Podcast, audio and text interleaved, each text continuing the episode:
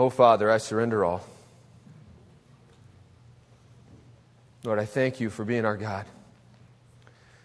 I thank you for these people that have surrendered their life to you, and I pray that you would allow us to continually hold on to that and, and to trust in you as we walk through this life and lean into your power.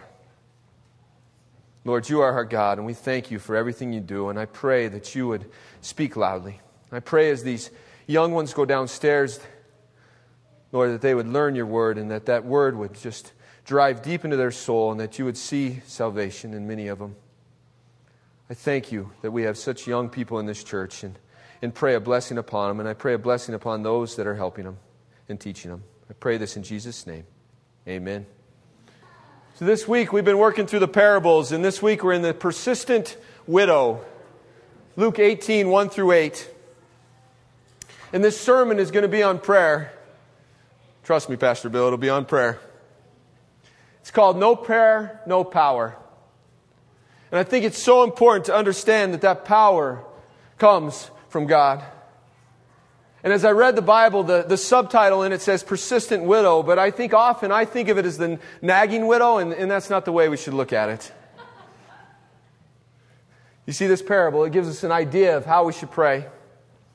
And if I'm going to be honest with you, I have to uh, evaluate my own prayer life, and I think I fail miserably in this area. This isn't the gift that I think God has given me, but I can always get better. And I can too learn from this particular parable and, and get better in my prayer life. As I looked at it, as I looked at it this week, I, I couldn't help but, but study it and just think, you know, nagging and, and pestering and, and why is God saying that we should nag and pester Him? And we're going to get there. And the reason I couldn't help but, but go there is it just didn't seem right. You see, in my own life, my own experiences, if my kids ask me something over and over again and I give them an answer, the conversation looks a little bit more like this Ask me again and you will never see the light of day. Right? Ask me again and you'll be grounded for a week. Ask me if your friend can stay the night one more time and the answer will always be no. Stop asking me in front of your friend at church. But I'm so glad that our God has more patience than we do. And as we go through this parable, I want us to understand the motivation. You see, our prayer has power. But it's not like we're looking at the Sears catalog and we're picking out all this stuff and God is just going to give us everything that we want. No. You see, we must have right motive behind our prayer. There is power in our prayer. Our heart is so important when we look at prayer. And we're also going to discover these prayers that God will always answer. And last week, Pastor Phil told me that I, I had to have a three point sermon. I got to be honest with you, that's not really my style. I mean, they taught me to do that in seminary, but I'd much rather just exposit the Word and let the Holy Spirit work in your lives. What is the Holy Spirit trying to tell you as, as words come from me? And the reason I love this is the Holy Spirit is working inside of me and His words are coming out to you. You see, I really just like to, to speak and exposit the Word. And I'm so thankful that, that the Holy Spirit is working in each of us. And also, if we're going to understand this scripture, we have to look at some background, some context. You see, Luke, he's addressing this to a church that's, that's broken and beat down. And let's go back. Let's transport back in time to the early 60s. And I'm not talking about the hippie movement, I'm talking about the first early 60s. Paul, he's, he's on a ship. He's going to prison. He's going to meet Caesar. And the first part of this trip is, is really uneventful. But the second part is treacherous. They're battling a storm, and all these, these sailors, they're giving up hope. They're, they're in the midst of all of this. And, and Paul, he displays this faith this courage as he honors God. And he prophesies on the ship and he, and he tells them that everybody is going to be saved as long as they stay on the ship. And there's this one part where he does communion and he prays for the people and he, and he brings comfort to their heart. And this ship, it finally gets shipwrecked in Malta, and there's this crazy story about a serpent and, and all this stuff about Paul not dying. And, and, and that's not important right now for this story, but what is important is we see Paul, he, he ends up in Rome. And he ends up in Rome, and he's brought in front of Caesar, and he boldly proclaims the word of God. And as we see the end of Acts, he's boldly proclaiming the word of God to anybody who will listen and even some of those who won't. And what's so important is we see as Luke, the Dr. Luke, is writing chapter 18. It's sometime in the, in the early 70s.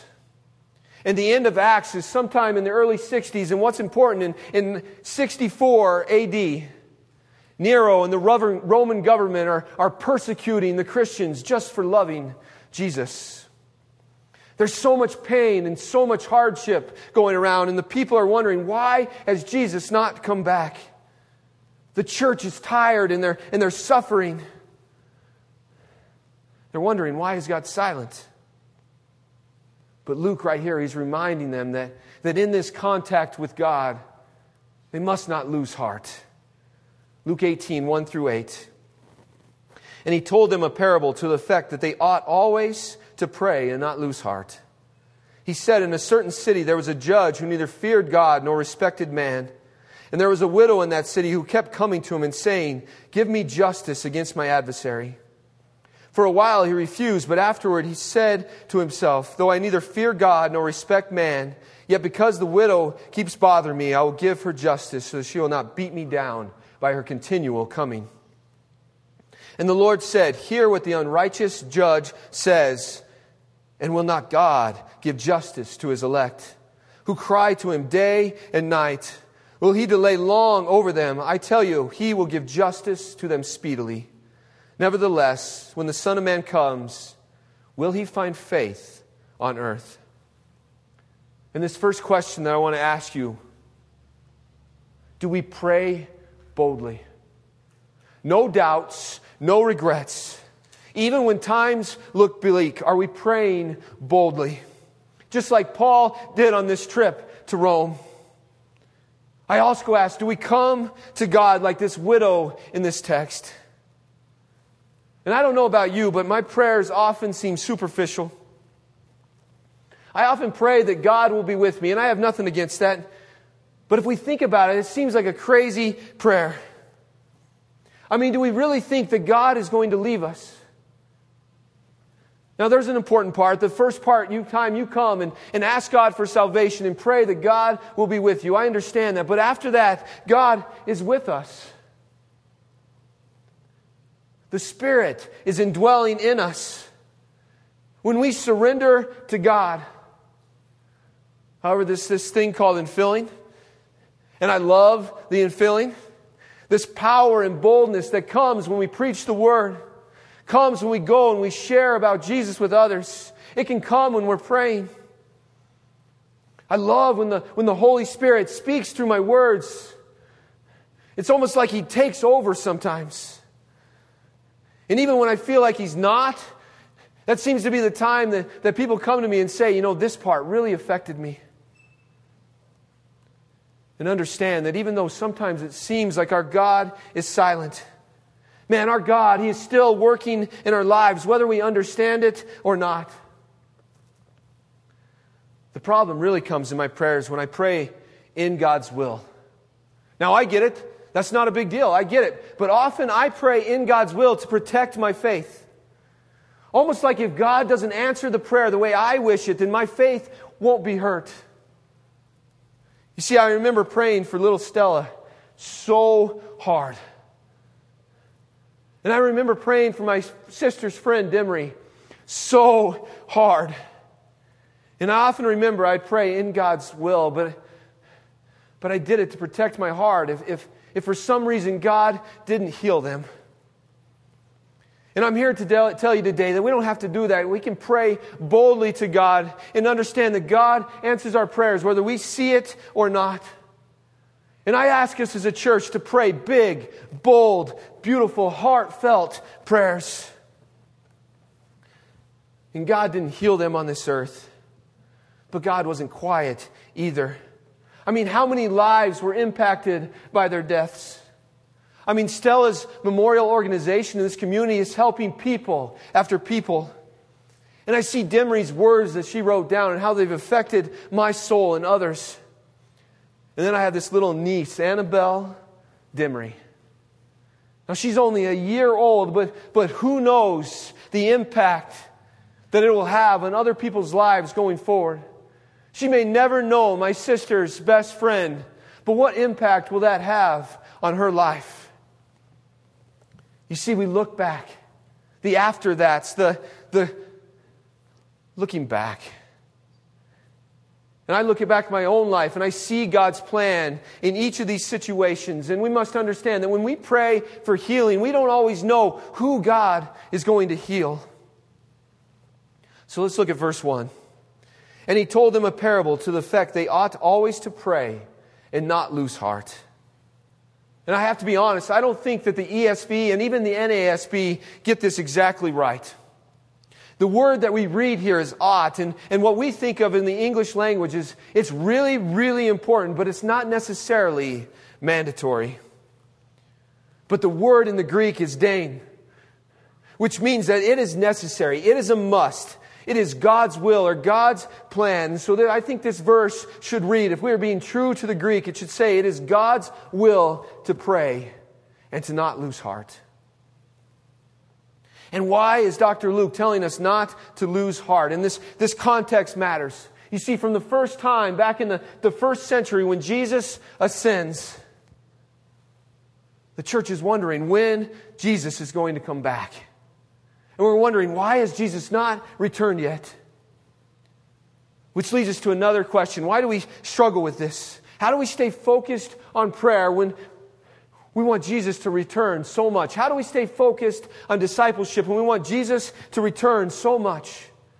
And maybe we're facing persecution, maybe times are tough. But Luke and God and the Spirit, they want us to understand that prayer is a powerful tool.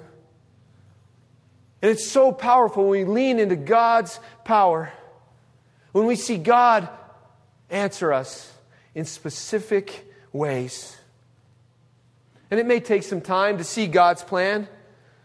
But looking back at my life and looking back at your life, you see God's plan in these past events and to see how God is working out each detail. You know, prayer is powerful not because of our own power, but God's power when we pray. You see, we're trusting in Him. And not only that, but prayer connects us to God. And God is the greatest source of power ever. I mean, He created power. But yet, He still lets us come to Him. He still lets us have a relationship with Him, and He still expects us to pray. As we look through history, I mean, even though we believe in a sovereign God that controls everything, He has used humans to pray throughout history, and I don't understand it. I don't necessarily get it, but that's what the Bible says. I mean, all these stories in the Bible. Look at Hannah in, in 1 Samuel. I mean, she prays so hard that Eli thinks she's drunk. And the Bible says that she prays and she pours out her soul. When was the last time we prayed and we, we poured out our soul in our prayers?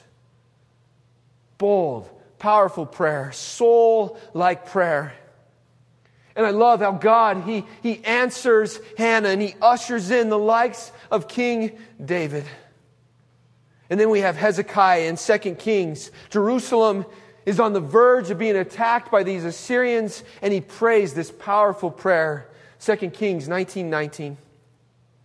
So now, O Lord our God, save us, please, from his hand, that all the kingdoms of earth may know that you, O Lord, are God alone. Man, you want a prayer that will always be answered? Maybe not the exact way that you think it should be answered. Pray that God will be known. Or better yet, pray that God will save you. the most powerful prayer. a miracle that's happening every day. I mean, over and over again. People, they pray for salvation and God answers that prayer. Daniel in the Bible, he prays that his friends will be saved. He prays that God will shut the mouths of lions. And Jairus prays for his daughter. Do we pray for others to be saved? Do we pray for the enemy to shut his mouth? Do we pray for our family? Even in the New Testament, Peter is in prison and the church is praying earnestly for him. And God, He answers that prayer, and the little girl goes to the door and she's so surprised. I mean, God even answers when we're surprised.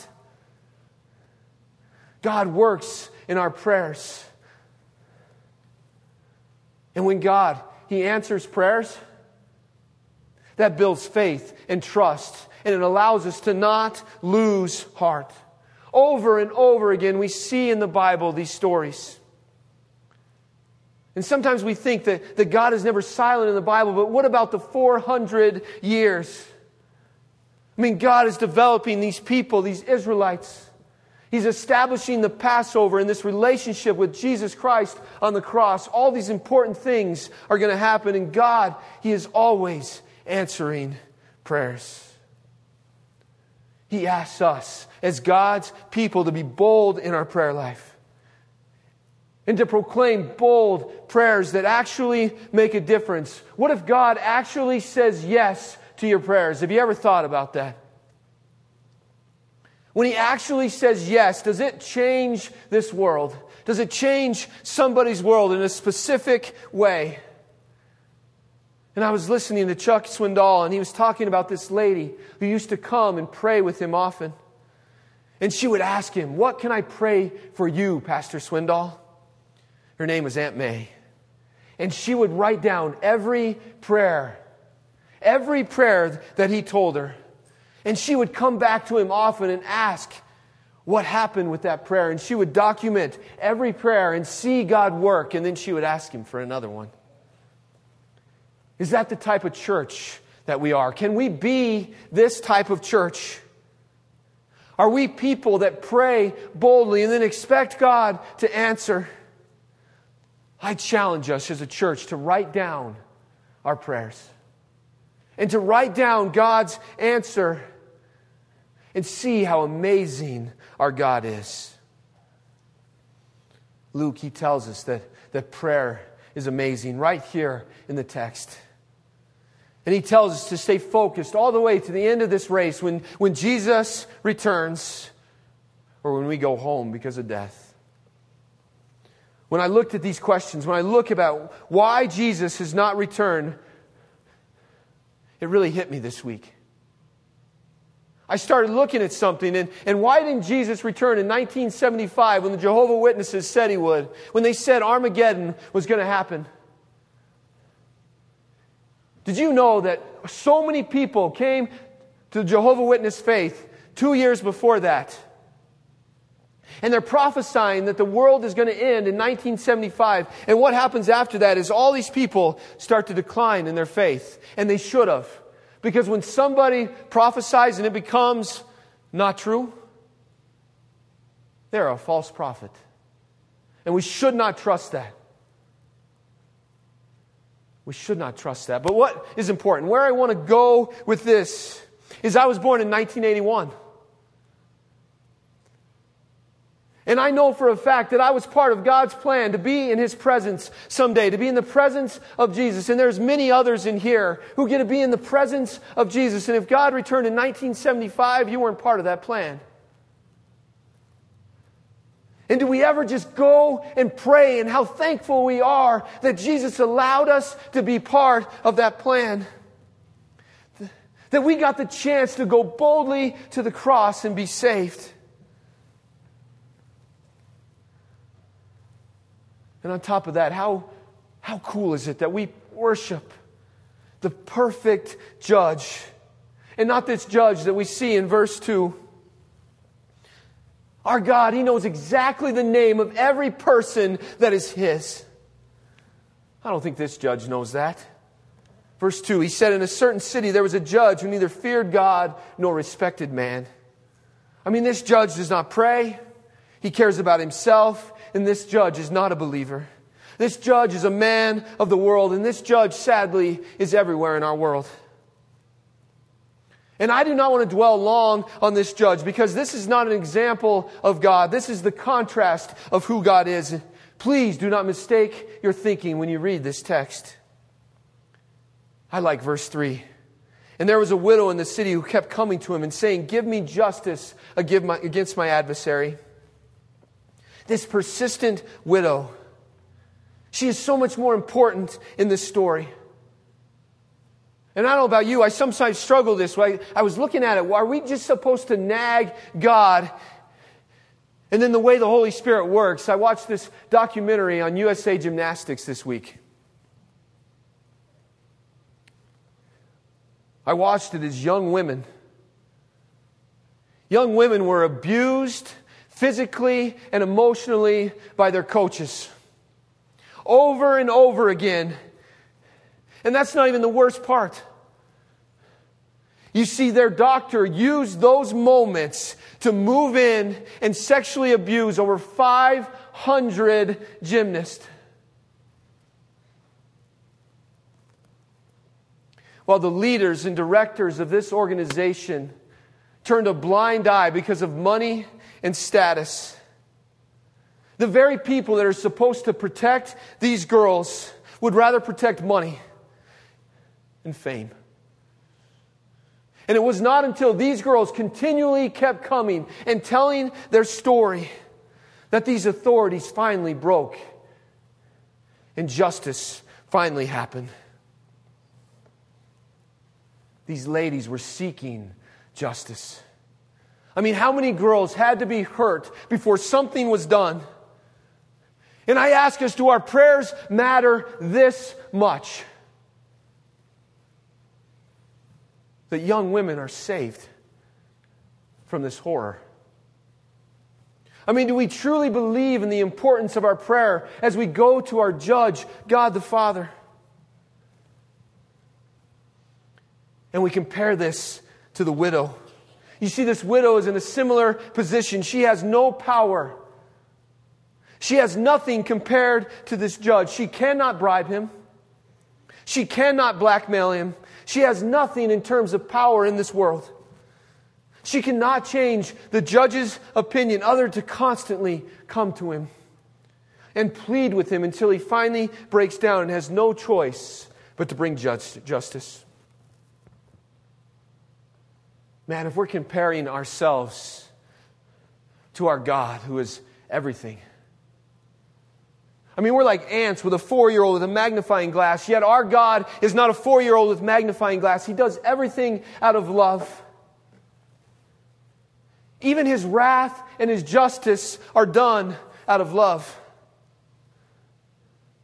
In USA Gymnastics, over and over again, finally the request is, no, is made known, and the leadership that could have helped them this leadership that could have saved them, but yet they were more worried about their own selves and their brand. They demonstrated a lack of humanity and compassion. These people, they didn't care about the defenseless. They didn't care about these young women. All they cared about themselves. And guess what happens? Justice is finally served in their part of that justice. Let's look at 4 and 6. We see something similar. For a while he refused, but afterward he said to himself, Though I neither fear God nor respect man, yet because this widow keeps bothering me, I will keep her justice, so she will not beat me down by her continual coming. I mean, this man cares about himself more than others. I mean, even in caring about himself, he finally gives in to give justice. I ask us, do we come with our prayers? Do they mean enough that somebody would finally give in to help others? You see, so often we look at it as this parent figure with our children and we compare it to our children asking us for candy or, or friends to come over or something like that. When we should be comparing this parable We should look at it as our parent or our children coming to us and asking us that, that we intervene when they're getting bullied. Asking us that, that we treat them fairly when, when us as parents, we're truly treating them unfairly. We should compare it to our children begging us for love or asking us to get along with our ex. We should compare it to our children asking us, pleading with us to, to trust in Jesus. Maybe they discovered Jesus at VBS and they're coming to us as parents. Or maybe it's our children asking us, pleading with us to protect them when they're physically or, or sexually abused. Or maybe it's this story, what happened to one of my baseball boys. I mean, his father has already died and his grandfather has a heart attack on Friday. It's so much more important than stuff, and it's about the heart. I mean, the very next verse in chapter 18, starting at 9, I ask us, church, are we like this tax collector who humbles ourselves and pleads for forgiveness, or are we like the Pharisee who all he praises? He's not like this tax collector. Our prayers, they demonstrate our heart. I mean, imagine this widow. She's going to this judge. She wants justice for the murder of her husband, maybe. And if this judge doesn't give justice, how many more people are going to be murdered? And as we look at this text, it's, it's comparable to Luke 11, 1 through 8. And, and this neighbor, he's knocking at the door. And this man is sleeping. He doesn't want to get up, but he finally gets up and he goes to the door. He's unwilling to get up until he pesters him enough. And this, this text is not about pestering. It's so important that we don't see God as the unwilling judge or the unwilling neighbor. That we don't let our minds wander here, but yet we see it as a contrast that our God is so much greater. Our God does not get annoyed by our children coming to us, even when they come to us every day of VBS to ask if, their if somebody can spend the night. Every time, our God is patient with us. He's not like me. And our God, He wants us to lean into His power in our prayers. God is saying, have bold prayers. Come to me boldly. Pour out your soul for people's salvation. Pour out your prayer life for people in organizations that are helping people I mean, maybe it's human trafficking. Pour out your prayers for that. Do you know that there is more slaves today than there ever has been in the history of mankind? I mean, do we pray bold prayers like that? Do we pray for our family members? I mean, God, He will answer those prayers. Our God is not an awful judge. Our God is a just judge. And even when we feel like he's silent, he is working out each detail. We've all heard stories about God. He's freeing the captives. But on top of our prayers, our words that we speak, do our actions pray?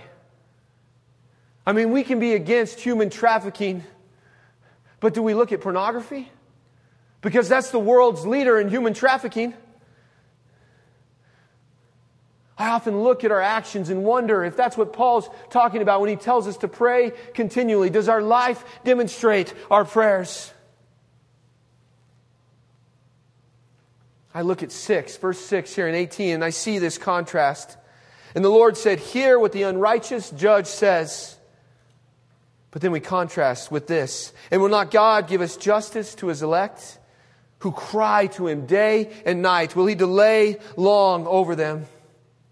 Our God does not make decisions because he is pestered. He makes decisions out of love for all people.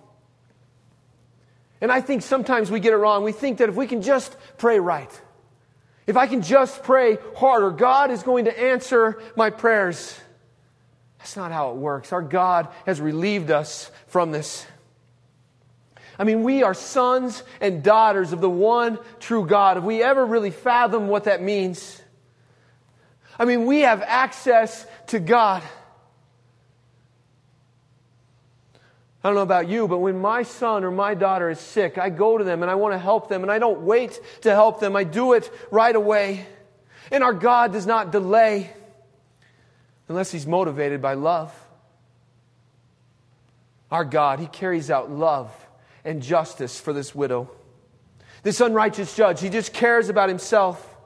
But our God, he cares about everybody.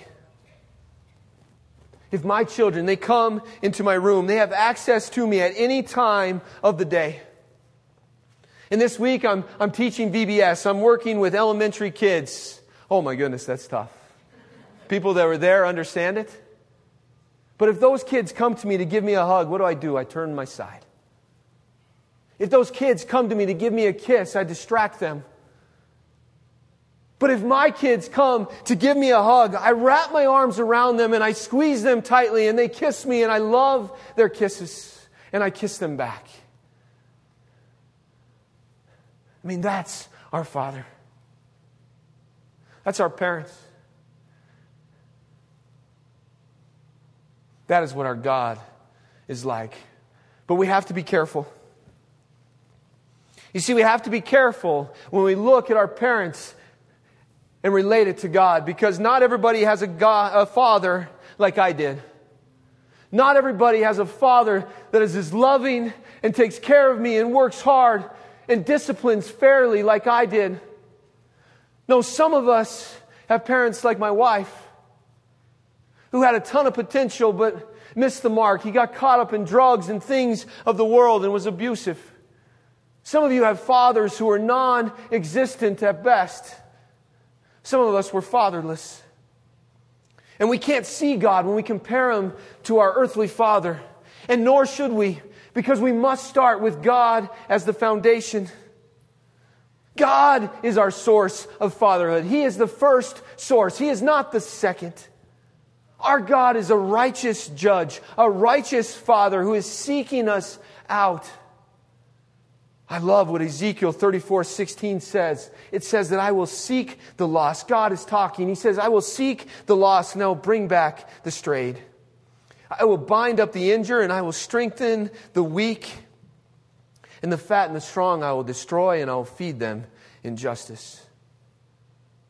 Now, some of this text sounds beautiful and some of it sounds difficult. And I want to tell you a story, and it's about a parent. It's not about my father, but about my mother.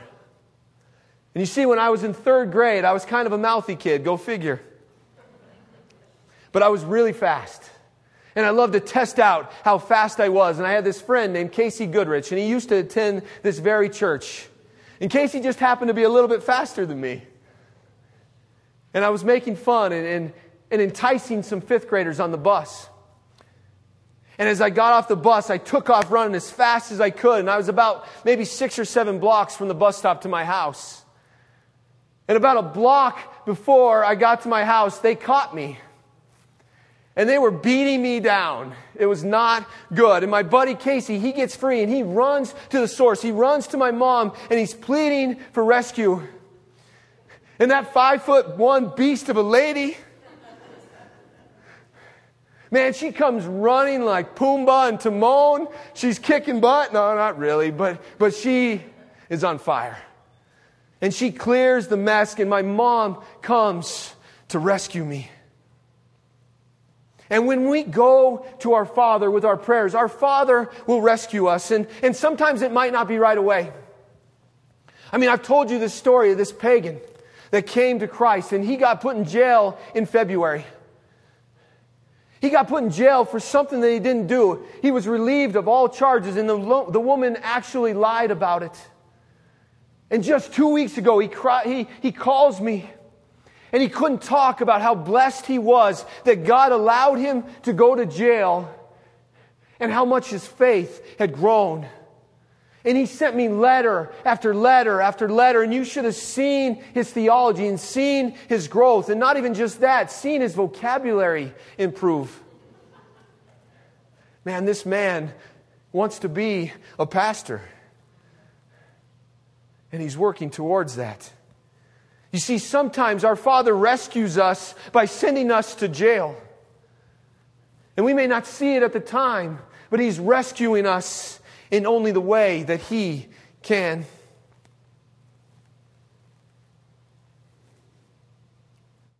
You see, God always does what our parents only do sometimes, what we only do sometimes.